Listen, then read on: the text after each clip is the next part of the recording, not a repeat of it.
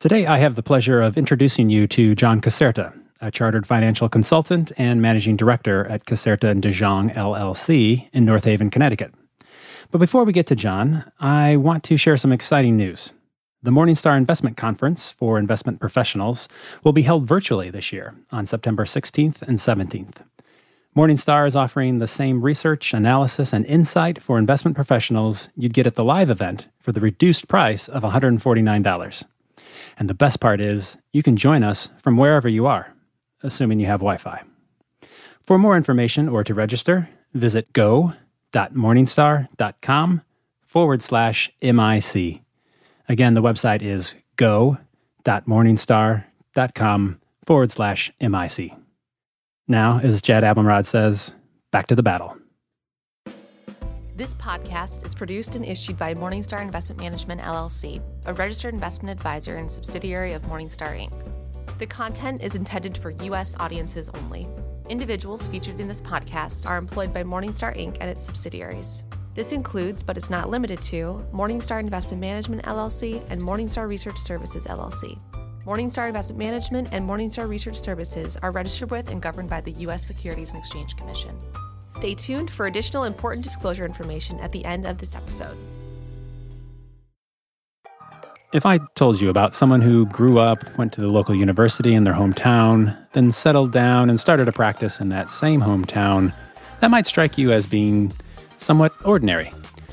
But what if I told you that hometown was New Haven, Connecticut, and the local school was Yale University? Not so ordinary anymore. Well, that's John Caserta's background. John is a chartered financial consultant and managing director at Caserta and DeJong, which has offices in North Haven and New Haven. And he's my guest today on Simple But Not Easy. John, thanks for joining me today. Thanks for having me. John, uh, tell me about your practice. When did it start? And can you talk a bit about how it's grown over the years? Uh, sure. So I started my practice back in 2005 as a solo practitioner. I was part of a larger insurance company and uh, started building my book on my own. And eventually that grew into a more comprehensive practice. And that's when I moved to an independent broker dealer. And from there, met another individual, Bob DeJong, who was uh, getting ready to retire. And we started working together and formed a group with a succession plan. And eventually he did retire, and we merged the two books. And uh, here I am. And how big is your practice today? So, uh, in terms of assets under management, it's just over 100 million. Uh, we have several hundred clients. Internally, we have uh, three staff people two individuals that concentrate on insurance business and investment business, and a planning associate. That doesn't include the canine members of your staff, though. Is that right? That's true. It doesn't. Uh, we're a uh, we're a dog friendly office, and uh, we love bringing our pups into the office. So on a full day, there could be three running around. And your dog. Tell me a little bit about the background of your dog. You bring her or him to work every day. I bring Reggie to work uh, every day. Uh, he's typically sleeping uh, either by my desk or under my desk. Reggie was a boxer rescue. My wife actually rescued him as a puppy. And I only met Reggie, she's probably six, seven years ago when I uh, met my wife. And, um, you know, he's been in my life ever since, and we're inseparable. That's awesome. That's awesome. Wait, why did you become a financial advisor? What, what drew you to that? You know, I've I've always had a passion for teaching, and I think deep down inside, I, I probably uh, wanted to be a teacher at some point. Um, but I really enjoy taking complex money issues and really translating them into accessible material that's easy to understand, and teaching people how their money works and how it can work for them. I mean, I find it super rewarding when somebody comes back to me and says, Thank you uh, for the help. So it's uh, really a passion of teaching and working with clients one on one. I always wanted to have that personal interaction and be able to make an impact in people's lives. And John, tell me a bit more about yourself. You, you grew up in the New Haven area. Tell me about that and tell me about the decision to go to Yale. Yeah, definitely. So I grew up in North Haven. I'm actually first generation Italian American. Both my parents were born in Italy and they came here in the uh, late 60s. I have two older brothers who also went to Yale. So uh, when it came time for me to uh, start applying to schools, I had been so ingrained in the Yale community and so involved with the university. It was a natural fit, and uh, I was lucky enough to get in. And you studied music at Yale? I actually studied Italian literature. I did do my fair share of music classes, and for a little bit, I was toying with the idea of being a music major. I actually played trumpet in the jazz ensemble, the concert band, uh, did a number of different shows, uh, played in pit orchestras. So I was really involved in the music scene, but I ultimately ended up majoring in Italian literature. And I think, you know, that was partly because I was thinking to myself, if I wanted to go on and continue in academics, that ultimately I'd want to teach Italian. Uh, so I did have a chance to use that degree following college. I did write for an Italian newspaper for uh, a couple years. So it's uh, something that I used, and uh, you know, I still I speak Italian with my family. So. And do you still go back? Where from in Italy are, are were your parents? And do you still go back to see family there? I do, yeah. So I still have aunts, uncles, cousins uh, in Italy. Uh, try to go back as often as possible, every couple of years or so, to visit family. Uh, my dad is from Caserta, Italy, which happens to be my last name as well. And uh, my mom is from Faicchio, which is uh, very close to Caserta. So all in the same location, southern uh, southern Italy. Molto bene. So, uh, can, so can you tell me a, a, bit about how or whether your you know connections and history with Yale, how you've been able to sort of use that in your practice to attract clients? Absolutely. So, you know, one of the things that I, like I said earlier, one of the things I'm very passionate about is financial literacy and teaching people about how their money works, how investing works, how insurances works, every facet of financial planning. And one of the things that I noticed having graduated from Yale, uh, they do a fantastic job of getting you ready for uh, the world. Not so great when it comes to uh, teaching you about uh, things like taxes and investing and you know how money works. So I approached several financial aid officers at the different professional schools at Yale in particular, I started with the law school uh, because I had noticed a number of my friends who had graduated with me, who had gone on to law school, were starting to work and just having to manage their student loans, and they were coming back to me with like the same questions, right? So, know, I approached the financial aid officer at uh, the law school and said, you know, I would love to do a financial literacy uh, series, you know, teaching people the basics about money, employee benefits, things like that and uh, they were very receptive to it. And from there, it kind of uh, ballooned, and uh, the other professional schools started getting involved and wanting this type of literacy. And that, you know, that was at the very beginning of my career. You know, fast forward to today, I helped put together a series called Financial Life After Yale, and it's something that educates undergraduates, graduate students, and even alumni about different topics about money.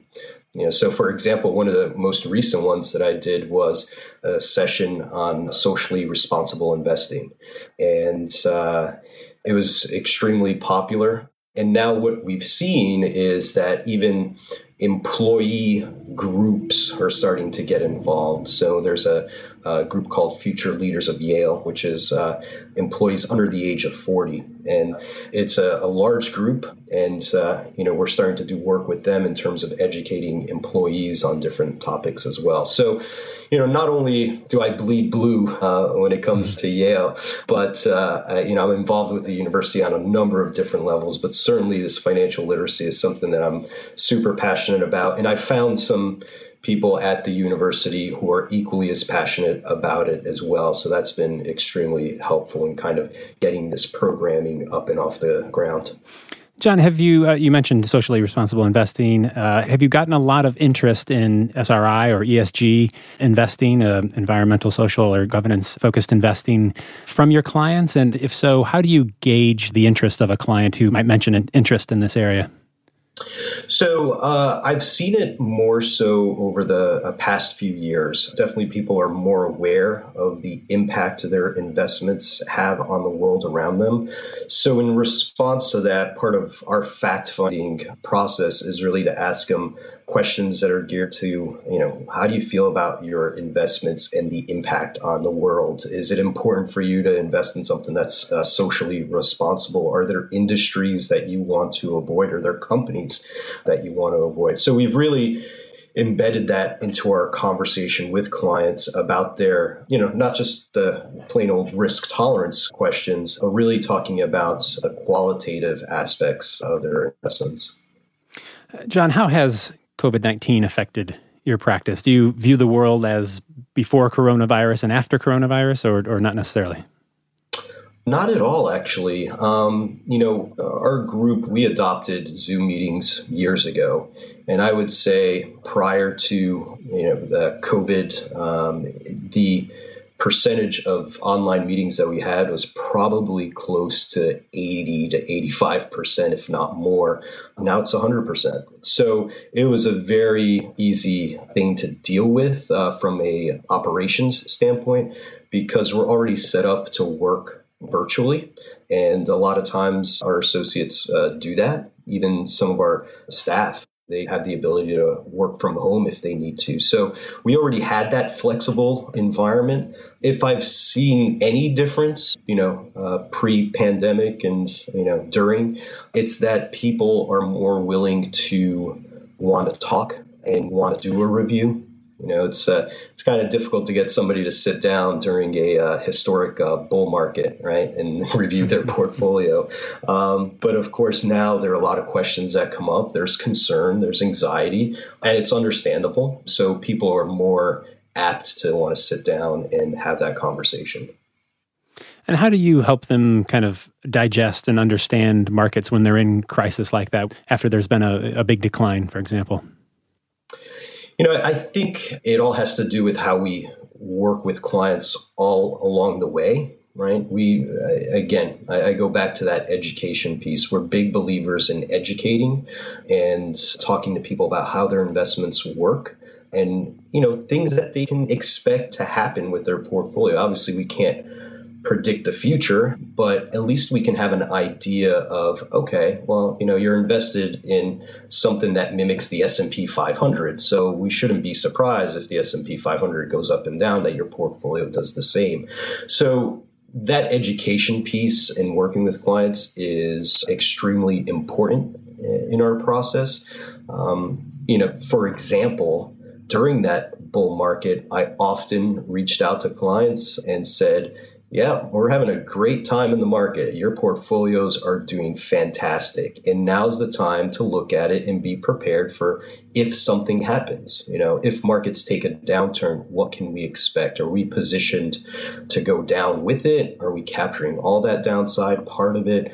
So, again, that education piece is extremely important. So, during this time, you know, the conversations are pretty much okay, John, you know, I remember what you said and I understand what's happening. Um, so we've had no freakouts. so um, it's uh, it's just a matter of touching base, reassuring that you know we had solid investments to begin with that were appropriate for your risk tolerance. You know, we're prepared for this. So it's something that we just need to buckle down and wait out. Do you ever find that um, risk tolerance changes as a result of a decline? Sometimes. Sometimes I find that uh, clients will say, you know what, I guess I, I thought I was a, a, bit more aggressive than I, I really am, right?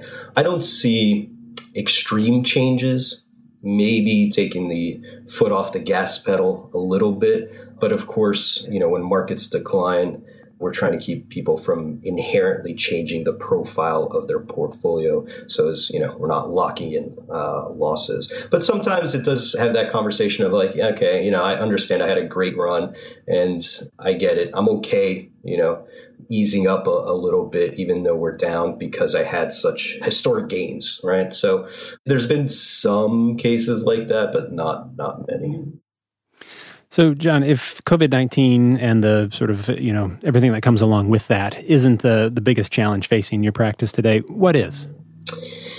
You know, from I think the the stock answer that probably a lot of people give is uh, regulation.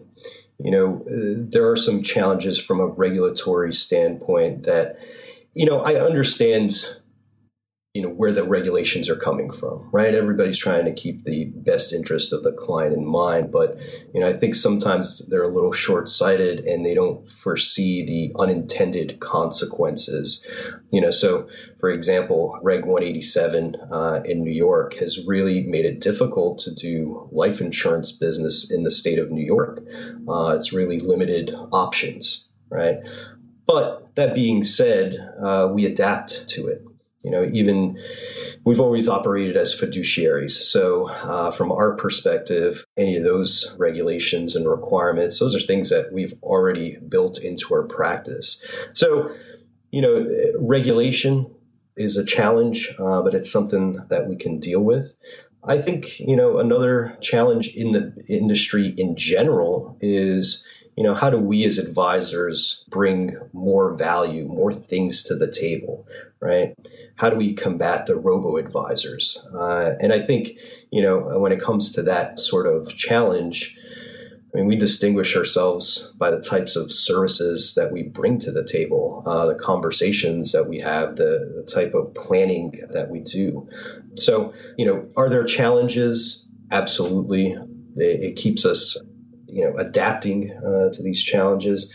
But I think we're in a strong position to meet those challenges uh, and to really design a business that can overcome them. John, you do a, a lot of media work, and I, I, noticed on your website that there are a lot of tools, there's presentations and, and videos, a lot of that educational type of material. How do you use that content, and how effective has it been?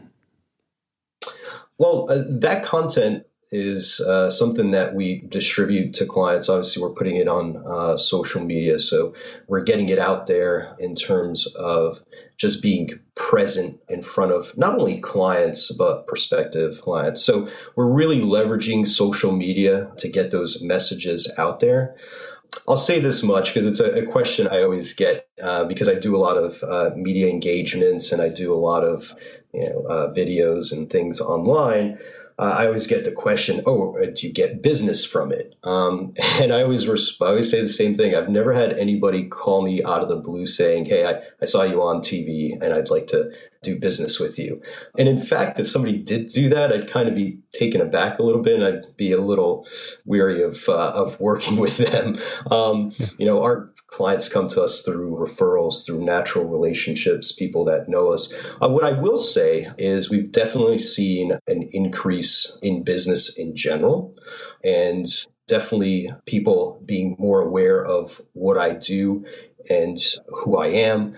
In fact, just this morning, I was out for a run and you know, I live in my hometown, right? So who do I run into working on his front lawn is my elementary school gym teacher right?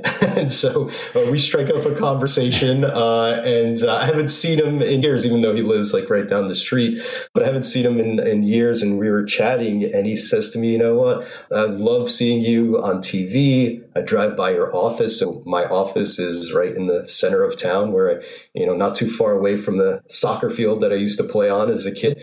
And uh, he's saying to me, he's like, you know, I love seeing it. I, I got to come see you. You know, I'm retired, and my wife and I need to come visit and uh, catch up. And you know, we could really use your help. So, you know, it's it's just that awareness uh, that it creates. So I've seen definitely an uptick in referrals, uh, people coming to us and saying, hey, you know, so and so said I should talk to you. Yeah.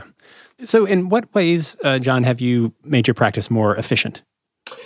You know, one of the things that I did right after the buyout, if you will, of my partner who's now retired, Bob, one of the things that I did was I really uh, expanded the staff, the roles within the team, really built out that team.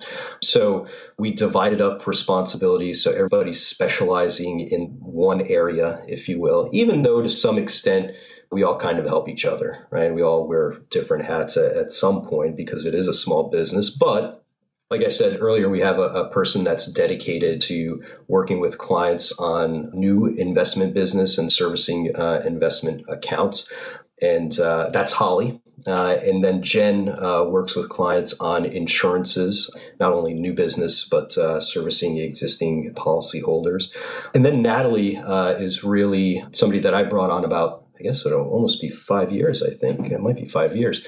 Um, somebody that I brought on kind of as a protege um, so that uh, she is with me on every client meeting. Uh, she runs some client meetings uh, on her own, but you know, our we've segmented our clients A, B, C, uh, and D just based on size and from uh, you know, so we can uh, have like a, a, service model. So making sure that everybody is getting the attention that they deserve. But she's with me on all those meetings, and you know, I, I really brought her on um, early on just to show her obviously how the business works, who the clients are, but also as like a continuity thing. Um, you know, we talk to, to clients all day long about, you know, what's your plan? What if something happens? What if something goes wrong? What if you're not here? What happens to your spouse or your kids? And so we're big believers in practicing what we preach. Uh, I always say to clients, uh, you know, Natalie is here because if something happens to me, she knows exactly what's going on with you. Holly and Jen are here because if something happens uh, uh, to me, they know exactly what to do for you from uh, you know a servicing standpoint. They know where your accounts are, where your insurances are. So you know, one of the things that I, I, I preach within the office is just transparency, right? Because if one of us is not there, whoever is should be able to pick up you know client file and know what's going on so you know not only expanding roles uh, responsibilities uh, you know kind of that divide and conquer mentality and and really setting up that continuity in case somebody's not around John, what's your uh, investment philosophy? How would you manage money for your clients if, if you didn't outsource that to someone else? Uh, big believer uh, in asset allocation and uh, you know staying staying the course, right? So we're not trying to time markets. We're not purchasing. I wouldn't be purchasing individual stocks and trading them on a daily basis. Really putting together portfolios that are designed to stick to an asset allocation uh, that are well diversified. Um, I've seen I've seen the disasters happen luckily not with uh, with our clients but i've seen people out there try to do it themselves outsmart the market or outperf- try to outperform uh, markets which you know we do believe there is opportunity to do that but we're definitely not uh, making those active uh, daily trades. Uh, we wouldn't be doing that type of stuff uh, if we were managing money in-house. One last question for you john. What's the most underrated piece of financial advice um, so the most underrated piece of advice, uh, I think, is uh, expect the best but plan for the worst right? So we want to make sure that, uh, and I tell my clients this all the time, you know, let's focus on that goal retirement, sending kids to school, buying that first house, buying that second house, uh, doing all these things that you want to do. This is fantastic, but let's not lose sight of what can go wrong. What's our backup plan if something happens to you along the way, to your spouse along the way? And it may not even have to be anything uh, with that person, uh, but what happens if you know it's COVID nineteen now, right? What happens when it's COVID twenty five? Okay, you know, uh, if you're retiring during a global pandemic, if you're retiring when the, the markets are down, uh, taxes change, uh, you know, how are we prepared to deal with all these things? We always want to have that plan to get to where we are, uh, but we also want to make sure that we're keeping an eye on what could possibly derail that plan. John Caserta is a chartered financial consultant and the managing director at Caserta and DeJong LLC in North Haven, Connecticut. John, it's been a pleasure. Thanks again for being here with me. Thank you so much. It's been uh, it's been a lot of fun. And thank you for listening today. Please subscribe to the podcast so you don't miss an episode if you haven't already done so. For Simple But Not Easy, I'm Drew Carter. Bye for now.